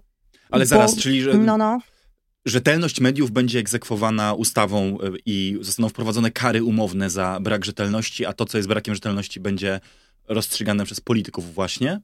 Nie, to co będzie brakiem rzetelności nie ma być rozstrzygane przez polityków i to jest właśnie szczegóły tego, w jaki sposób to robić. Chcemy właśnie dopracować przy tym stole, bo to powinno być częścią tego paktu o mediach publicznych, bo ta rzetelność i jakby uwolnienie mediów publicznych od właśnie fake newsów, nagonek, właśnie podporządkowywanie się jakiejś linii politycznej, to jest bardzo podstawowe żądanie społeczne wypowiadane przez tą stronę społeczną, więc w jaki sposób dokładnie, bo myślę, że jakby stworzenie takiego regulaminu i zestawu zasad mówiących, co jest rzetelne, a co nie, to nie jest bardzo trudne, bo przecież wiemy, co to znaczy prawda, co to są fake newsy, czym jest nagonka na jakieś grupy społeczne i tak dalej. To nie są bardzo trudne rzeczy, żeby je spisać. Natomiast rzeczywiście dokładnie jak powinny wyglądać te kary, na czym powinna polegać ta odpowiedzialność, to jest coś, co musimy razem dopracować, natomiast to się rzeczywiście po prostu musi wydarzyć, bo nie może być tak, że można w ogóle bez ponoszenia odpowiedzialności za to, co się robi, prowadzić taką politykę, jak była prowadzona obecnie w tych mediach, bo jak wiemy, to prowadzi do realnej agresji i do naprawdę krwawych momentami skutków w rzeczywistości. Dwa słowa polemiki. Oddaję głos Marcinowi do zadania kolejnego pytania, jak rozumiem, w tym temacie, ale o ile z mową nienawiści jest względnie łatwo, bo jednak to, czym jest nawoływanie do nienawiści, jesteśmy jakoś w stanie sobie zdefiniować, pomimo różnych sporów, no to już ustawowych definicji fake newsa i dezinformacji bardzo bym się bał.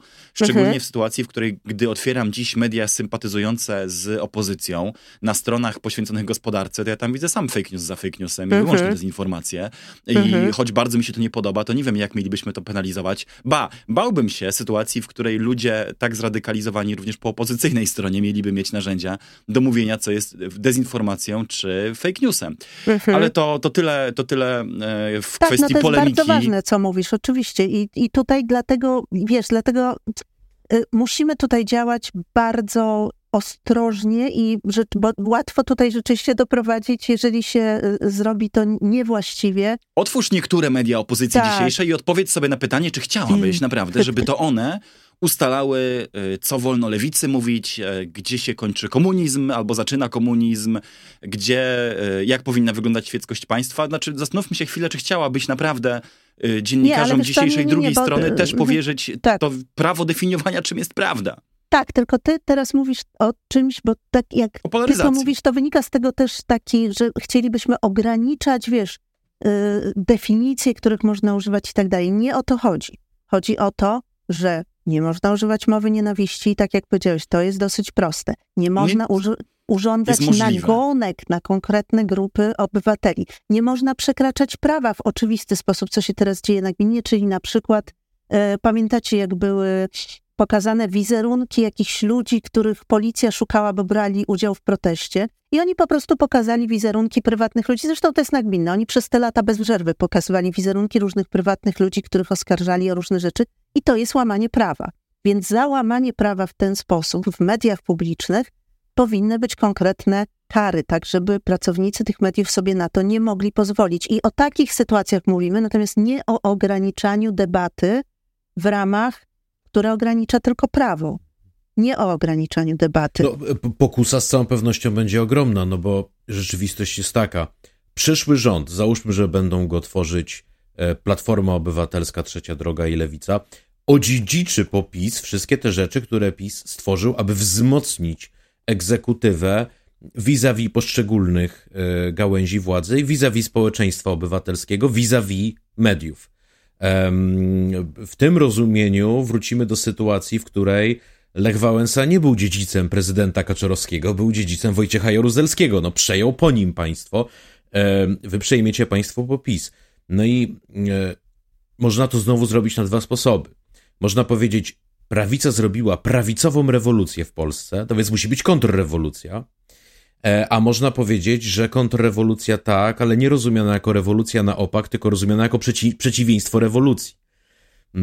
Tylko jak to teraz zrobić, żeby jednocześnie zadośćuczynić wszelkim standardom, obiektywizmu, etc., a z drugiej no nie zostać z mediami takimi, jakie są dzisiaj, no bo każdy będzie się bał je ruszyć, no bo jeszcze ktoś go oskarży o to, że robi to samo, co PiS.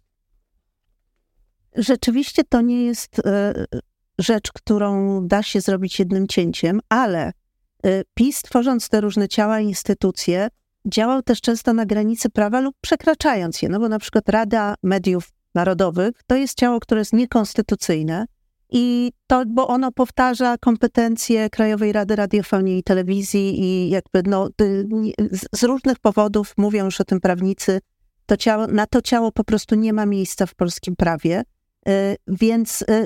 Więc na przykład tą radę można zlikwidować od razu, właśnie dlatego, że powstała właściwie w sprzeczności z obowiązującym prawem. I szereg no to rzeczy, członkowie tej rady zaskarżą to do Trybunału Konstytucyjnego, który jest w takim składzie, jakim jest, i Trybunał orzeknie, że decyzja o rozwiązaniu tej rady była niekonstytucyjna. Tylko że Trybunał Konstytucyjny jest też niekonstytucyjny obecnie, jak wiemy. Czyli jego też rozwiązać ustawą. Więc efekt domina się teraz niestety, zacznie. To jest rzeczywiście, macie rację i to będzie ogromny problem, że jakby lista skół prawnych, naruszeń prawa, groteski prawnej stworzona przez PiS, to jest pewien chaos, w którym my wylądujemy, my, prawnicy. Opozycyjni, bo jeżeli pójdziemy wszyscy, tak, całą drogę do ustalenia, że na przykład sędzia niewłaściwie powołany przez neo-KRS to nie był prawdziwy sędzia, to ktoś się dowie, że może i się rozwiódł, ale tak naprawdę to w dalszym ciągu jest w związku małżeńskim, dlatego, bo czynności były niewłaściwie i to samo dotyczy własności, to samo dotyczy wyroków w sprawach karnych i tak dalej, więc no, pytanie, gdzie te przewracające się domina należy zatrzymać? To jest dobre pytanie, bo rzeczywiście zrobić? Tak, nie można doprowadzić państwa do chaosu i tutaj ja rzeczywiście uważam, że nie może być kontrrewolucji, tylko musi być rzeczywiście takie bardzo, to będzie bardzo trudne, ale musi być takie rozplątywanie tego, co oni zrobili i wydobywanie tego, co tutaj w wypadku tej instytucji czy tego ciała musimy doczekać do końca kadencji, bo my szanujemy autonomię szefów instytucji. A tutaj, ponieważ powstało to ze złamaniem prawa, nie musimy, bo to będą takie rzeczy. Po prostu każdy ten przypadek trzeba będzie rozpatrywać osobno, bo tam, gdzie zostało to zrobione ze złamaniem prawa, po prostu będzie można zamknąć taką sytuację od razu. Tam, gdzie zostało tylko nadwyrężone prawo, ale jednak działo się to w ramach, to moim zdaniem nie można oczywiście robić tak, że my tu teraz robimy sprawiedliwość niesprawiedliwie działając i kontynuując te metody, które doprowadziły nas do tego miejsca. Nie. Więc to będzie trudny i zawiły proces.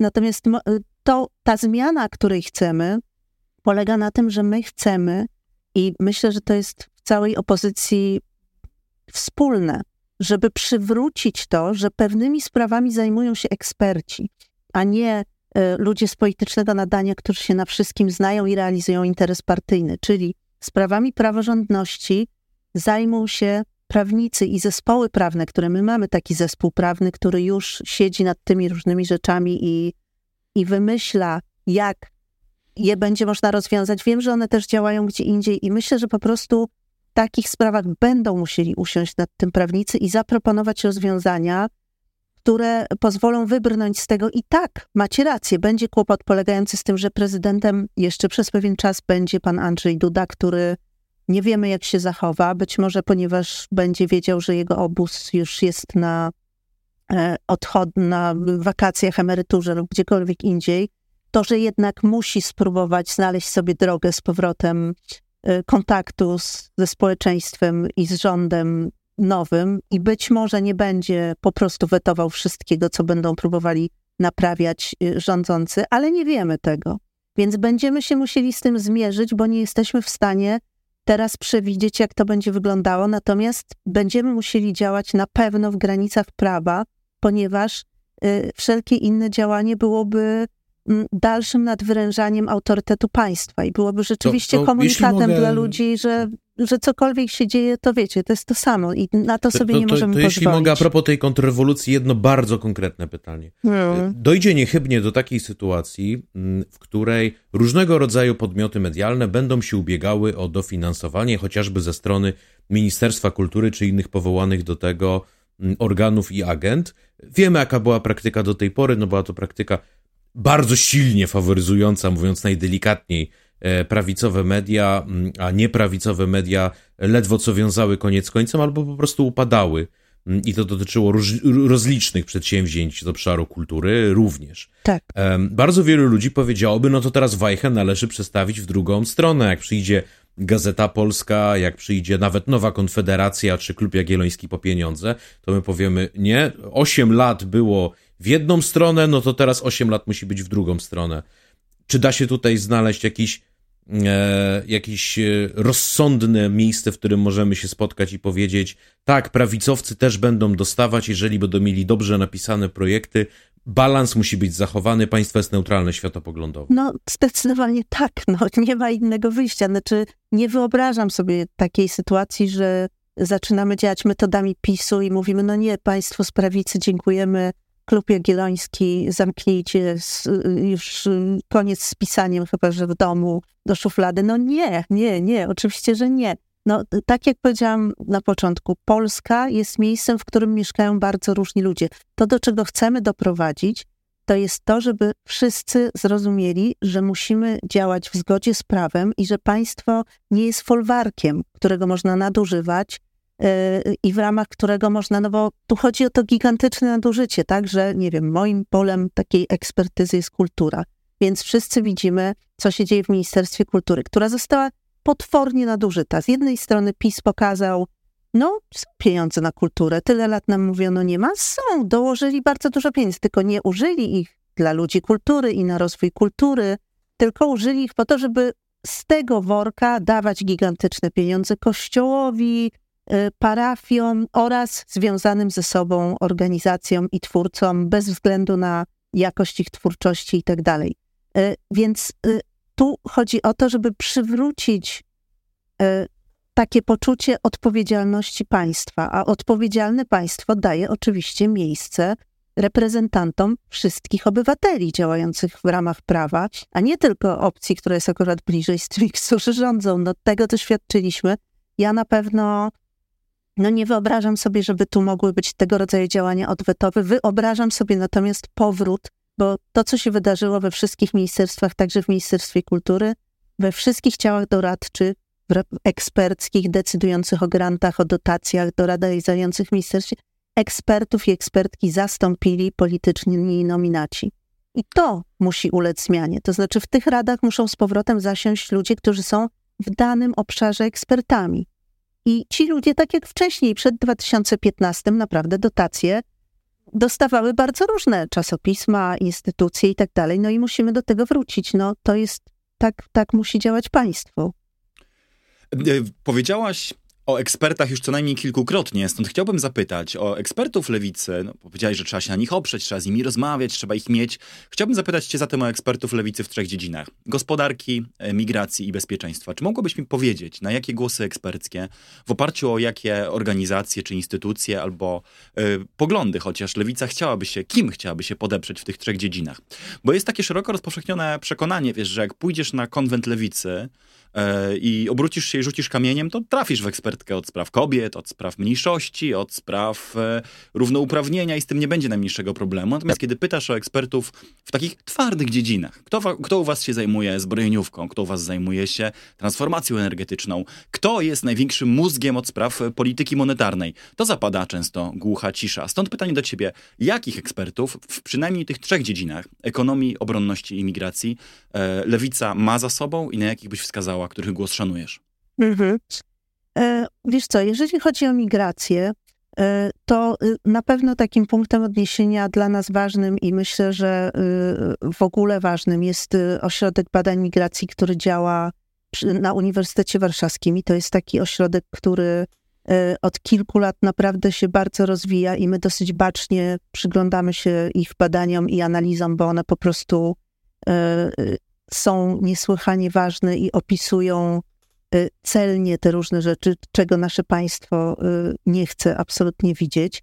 Też jesteśmy w kontakcie oczywiście po prostu z ekspertkami i ekspertami organizacji pozarządowych, które w tej chwili, kiedy jakby państwo właśnie odpuściło poza tymi ośrodkami akademickimi, poza tym ośrodkiem, o którym mówię, który jest dla nas punktem odniesienia, to one prowadzą mnóstwo badań i analiz i pokazują różne sytuacje. My też współpracujemy z różnymi agendami europejskimi po prostu i posiłkujemy się ich różnymi działaniami, ponieważ te pola, o których mówisz, to nie są moje pola, więc tutaj rzeczywiście nie mogę bardziej... No, powiedziałaś, że współtworzyłaś program Lewicy, no rozumiem, że te pola w tym programie również znajdują.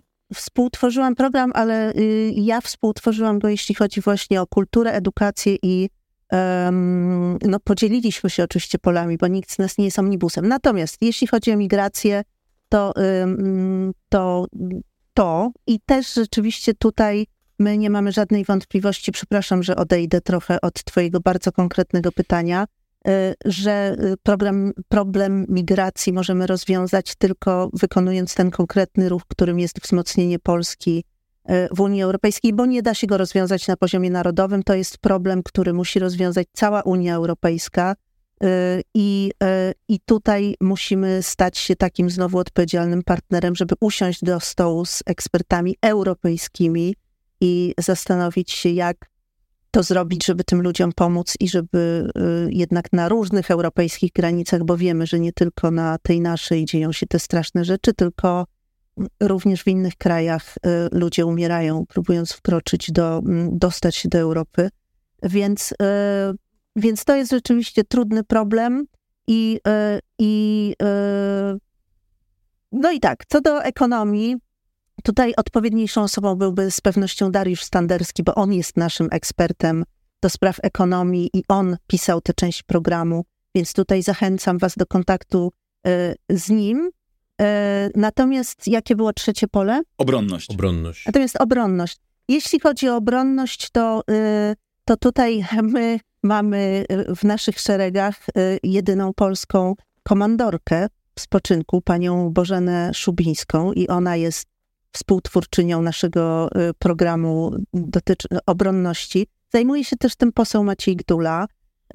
I tutaj też mamy dosyć konkretne założenia, które mogę wypowiedzieć, chociaż tak jak, bo też wiecie, ja chcę to mówić wprost. Są pola, które są polami mojej ekspertyzy, możecie mnie tu odpytywać w nieskończoność i chętnie o tym mówię.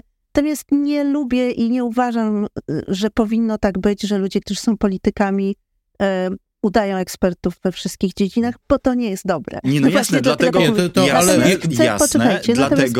nie pytamy konkretnie, jaką fregatę czy kanonierkę należy kupić, pytamy w zgodzie z tym, co powiedziałaś, że należy oprzeć się na ekspertach, dlatego pytamy jakich. Więc dlatego właśnie mówię, że o Bożenie Szubińskiej, bo ona jest ekspertką i ma ogromne doświadczenie także w strukturach NATO, więc to jest znakomite, że ona jest z nami na pokładzie i koordynuje te sprawy. I jeśli chodzi o tę obronność, to Czy chcecie, żebym powiedziała parę słów? Ale proszę. No, chociażby o wartościach i o pewnym, powiedziałbym, generalnym politycznym kierunku, bo nie chodzi mi oczywiście o to, żebyśmy teraz rozmawiali bardzo szczegółowo na ten temat. O rodzajach uzbrojenia, nie. O rodzajach uzbrojenia i tak dalej. Aczkolwiek ja przyznaję, że mam takie wrażenie już któryś raz rozmawiając z politykiem lewicy, że czasami Unia Europejska jest annaszem, a eksperci są kajfaszem. To znaczy często jak pytanie jest naprawdę złożone, to nie słyszę takiego głosu: my jak będziemy rządzić Polską i jak będziemy mogli podejmować decyzje, to rozumiemy, że Polska jest suwerennym państwem o pewnym poziomie sprawczości i zrobimy jedno, drugie i trzecie, tylko słyszę, temat zostanie odłożony na później, bo albo eksperci, albo Unia Europejska znajdą odpowiedź za nas. I ten ton na tyle często pobrzmiewa, że zaczynam zadawać sobie pytanie, dlaczego. Dobrze, rozumiem ten zarzut, więc postaram się konkretnie na tyle, na ile mogę. My uważamy, że Polska oczywiście musi mieć profesjonalną armię. Natomiast jesteśmy przeciwnikami poboru powszechnego, ponieważ uważamy, że jeżeli ludzie trafiają do wojska dlatego, że są do tego zmuszeni w jakikolwiek sposób, to jakość tej armii jest bardzo kiepska i że w związku z tym pobór powinien być ochotniczy, ale żeby tak się stało, to oczywiście armia musi się zmienić. To znaczy ona musi się stać, być też taką szansą zawodową. Muszą być w niej możliwości rozwoju, muszą być w niej możliwości przygotowania do pełnienia później innych zawodów i tak dalej.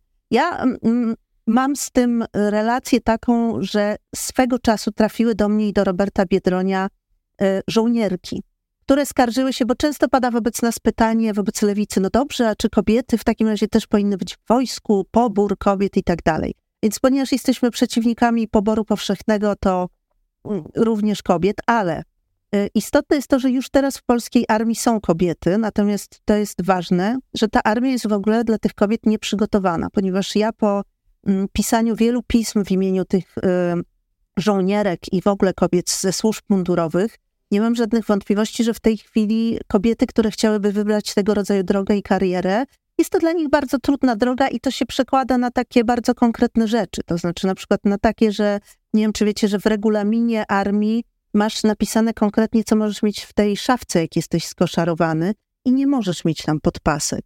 Po prostu nie ma tego w regulaminie, więc kobiety, które mają okres, nie mogą mieć podpasek. Tak samo na przykład są w koszarach koedukacyjne, prysznice bez żadnych ścianek, toalety i tak dalej, co jest niestety powodem różnych złych rzeczy, które się dzieją. Także osoby pracujące w służbach mundurowych nie są chronione przed mobbingiem i molestowaniem, bo ich nie dotyczy zwykłe prawo pracy, tylko reguluje ich pracę inna ustawa, która nie zawiera tych punktów. Więc jest dużo takich konkretów do naprawienia w polskiej armii, zarówno jeśli chodzi o to, żeby ona była miejscem, w którym idą ludzie, których rodzaj jakby patriotyzmu, misji patriotycznej obejmuje właśnie taką obronę kraju z bronią w ręku, ale żeby ci ludzie też rozumieli, że to jest pójście do jakiegoś miejsca, które rzeczywiście będzie im też pozwalało godnie żyć, rozwijać się i tak dalej. I żeby to miejsce było też takim miejscem, które pozwala na to kobietom, które chcą być w armii. Są takie kobiety i naprawdę mają w tej chwili mnóstwo kłopotów związanych właśnie z takimi anachronicznymi rozwiązaniami prawnymi, które nie przewidują kariery kobiecej armii. Co jest dziwne, skoro one już tam są i to nie od dziś. W armii, w policji i tak dalej. Oczywiście do nielubianej Unii Europejskiej przez was jako argumentu powrócę, bo my też jako lewica uważamy, że musi powstać europejska armia w ramach w ogóle wzmacniania Unii Europejskiej jako takiego ciała.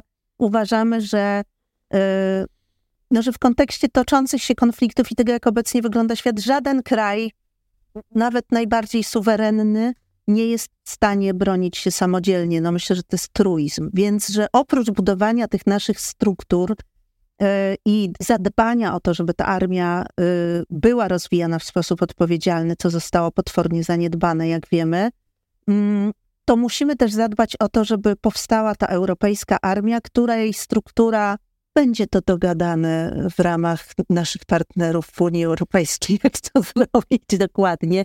Czy to mają być dywizje narodowe, które są pod jednym dowództwem, czy mieszane i tak dalej. No bo wiemy, że że to po prostu też oznacza bronienie różnych flanek Unii Europejskiej. Musi taki projekt istnieć i też uważamy, i myślę, że to też jest konkret, w kontekście działalności Putina od 2 lat za naszą wschodnią granicą, że my też jako Unia Europejska musimy rozwijać niestety samodzielnie ten przemysł zbrojeniowy, w takim sensie, że nie możemy być w takich sprawach zależni od, nie wiem, Chin czy innych dalekich krajów, które mogą się znaleźć po różnych stronach, różnych frontów, tylko musimy być samowystarczalni jako Unia Europejska i że to też jest w dziedzinie obronności taki konkretny temat, który musimy podnieść, ale żebyśmy mogli to zrobić, to przechodzimy do tematu polskiej dyplomacji i budowania pozycji, no bo jak wiemy od 8 lat polska dyplomacja jest budowana raczej na znajdowaniu wroga w innych krajach, szukaniu tego, kto jest naszym przeciwnikiem i tak dalej, a musimy tę dyplomację budować na współpracy i na szukaniu sojuszników i na budowaniu odpowiedzialności, bo wtedy właśnie będziemy mogli brać udział jako kraj w rozmowach o obronności, która jest niestety bardzo istotną kwestią, której nie możemy pominąć. Tyle mogę powiedzieć, nie będąc ekspertką w sprawach obronności. To jeżeli mogę dopytać, nie o kwestie szczegółowe, ale właśnie o kwestie bardziej związane z pewnym światopoglądem i systemem wartości. Precyzując kwestię poboru do wojska, czy na wypadek wojny, pełnoskalowej inwazji na terytorium Polski, ten opór wobec poboru już niby nie obowiązywał? Wtedy już pobór może być przeprowadzony? No to jest rzeczywiście trudne pytanie, bo widzimy, jak to się dzieje w skali pełnoskalowej napaści na Ukrainę, że wtedy rzeczywiście jednak państwo potrzebuje, żeby ktoś stał i je chronił. Natomiast muszę powiedzieć, że trudno mi się wypowiedzieć w tej sprawie, bo nie wiem. Nie wiem. Mam już pytaliśmy o to, tak, już pytaliśmy no o to kandydatów lewicowych i przyznaję, że widzę, że jest to niezwykle trudne pytanie dla nich i ja tego nie... Ja mam z tym problem, to znaczy w sytuacji, w której przelałyby się przez naszą granicę setki tysięcy albo i miliony Rosjan, może te miliony żeby urządzać tej... Nie no, w przypadku ataku na Polskę to już mogłaby być wojna przeciwko NATO, prawda? Tego już byś specjalną operacją wojskową nie ograł. Albo na wypadek na przykład wojny zastępczej, gdzie posłużono by się białoruskimi siłami, no to wizja tego, że Polska powiedziałaby swoim sojusznikom, przyjdźcie nam z pomocą, tak? A czy niech belgijscy spadochroniarze, kanadyjscy lotnicy czy niemieccy czołgiści umierają, ale my własnych obywateli pod broń nie powołamy, bo wyszliśmy z założenia, że ciężko od nich oczekiwać, żeby umierali za Polskę.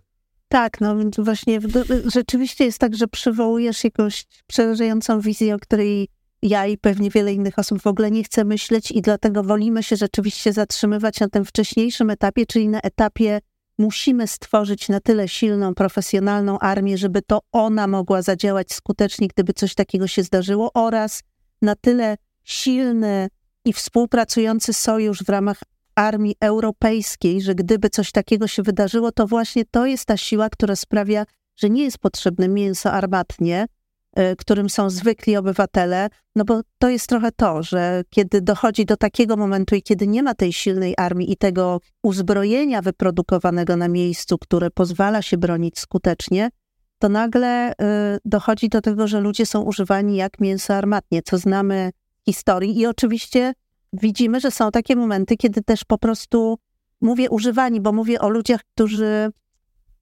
jeśli to nie jest ich wola, tak, bo oczywiście wiemy, że w sytuacji konfliktu zbrojnego, ataku na państwo jest bardzo dużo ludzi, którzy po prostu chcą bronić swojego państwa i oczywiście, że to powinno tak działać i to jest coś, z czym na pewno, czego nie można powstrzymywać i to jest coś, co się na pewno dzieje w takiej sytuacji. Natomiast chodzi mi o tę grupę ludzi, którzy jednak nie chcą w ten sposób działać i to jest coś rzeczywiście, nie wiem, tu bym podpowiedział drugą rzecz, taką skandynawską, tak? Znaczy, kraje, które są blisko Rosji są bardzo niechętne do znoszenia przysposobienia wojskowego, no dość wskazać na kraje, które są na północ od nas, czy na przykład Finlandia nie chce podpisać konwencji, którą wszyscy podpisują przeciwko minom.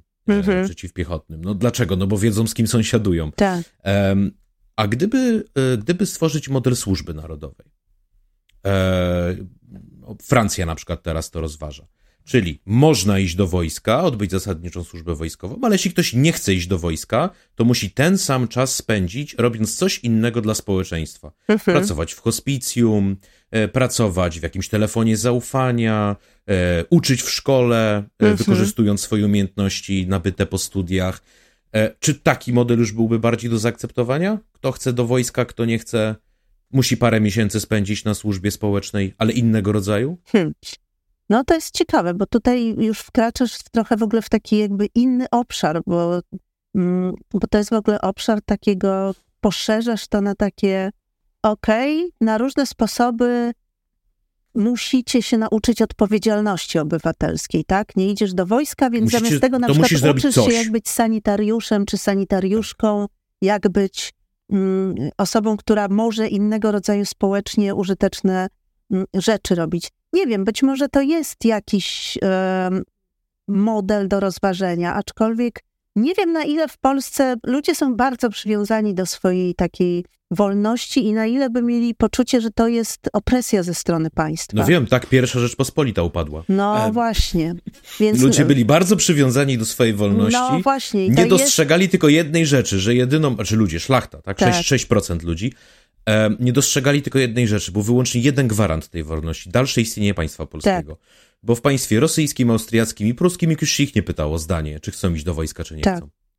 Tak, no ja przechodząc na ten poziom odpowiedzialności obywatelskiej, mam poczucie, że żeby tego rodzaju pomysł nie był potraktowany jako taka napaść i próba uwięzienia ludzi, właśnie stworzenia jakiejś opresji, to ludzie muszą być do tego przygotowani i że rzeczywiście jednak trzeba zacząć od tego, co wcześniej, czyli trzeba zacząć od takiej edukacji obywatelskiej w szkołach i w mediach, czyli o powiedzeniu ludziom jeszcze raz, czym jest państwo, jakie są ich odpowiedzialności, jakie są ich prawa, jaka jest definicja bycia obywatelem, bo ja mam poczucie, że to, o czym mówisz, wynika też właśnie z tego, że ludzi w Polsce po prostu się tego nie uczy i oni rzeczywiście, my trochę nie działamy, wiele osób spośród nas nie działamy trochę jak społeczeństwo, tylko działamy jako zbiór jednostek i to nie jest dobre dla społeczeństwa i to nie jest dobre też właśnie w czasie, kiedy dzieją się rzeczy trudne, aczkolwiek mamy za sobą sytuację, kiedy bardzo dużo osób z Ukrainy potrzebowało naszej pomocy i tutaj widzimy, że nasze społeczeństwo na zasadzie dobrowolności zastąpiło gdzieś państwo w dużej mierze w tej pomocy, bo to, czym się teraz PiS chwali, jak wiemy, jednak zrealizowali w dużej mierze po prostu ludzie i samorządy.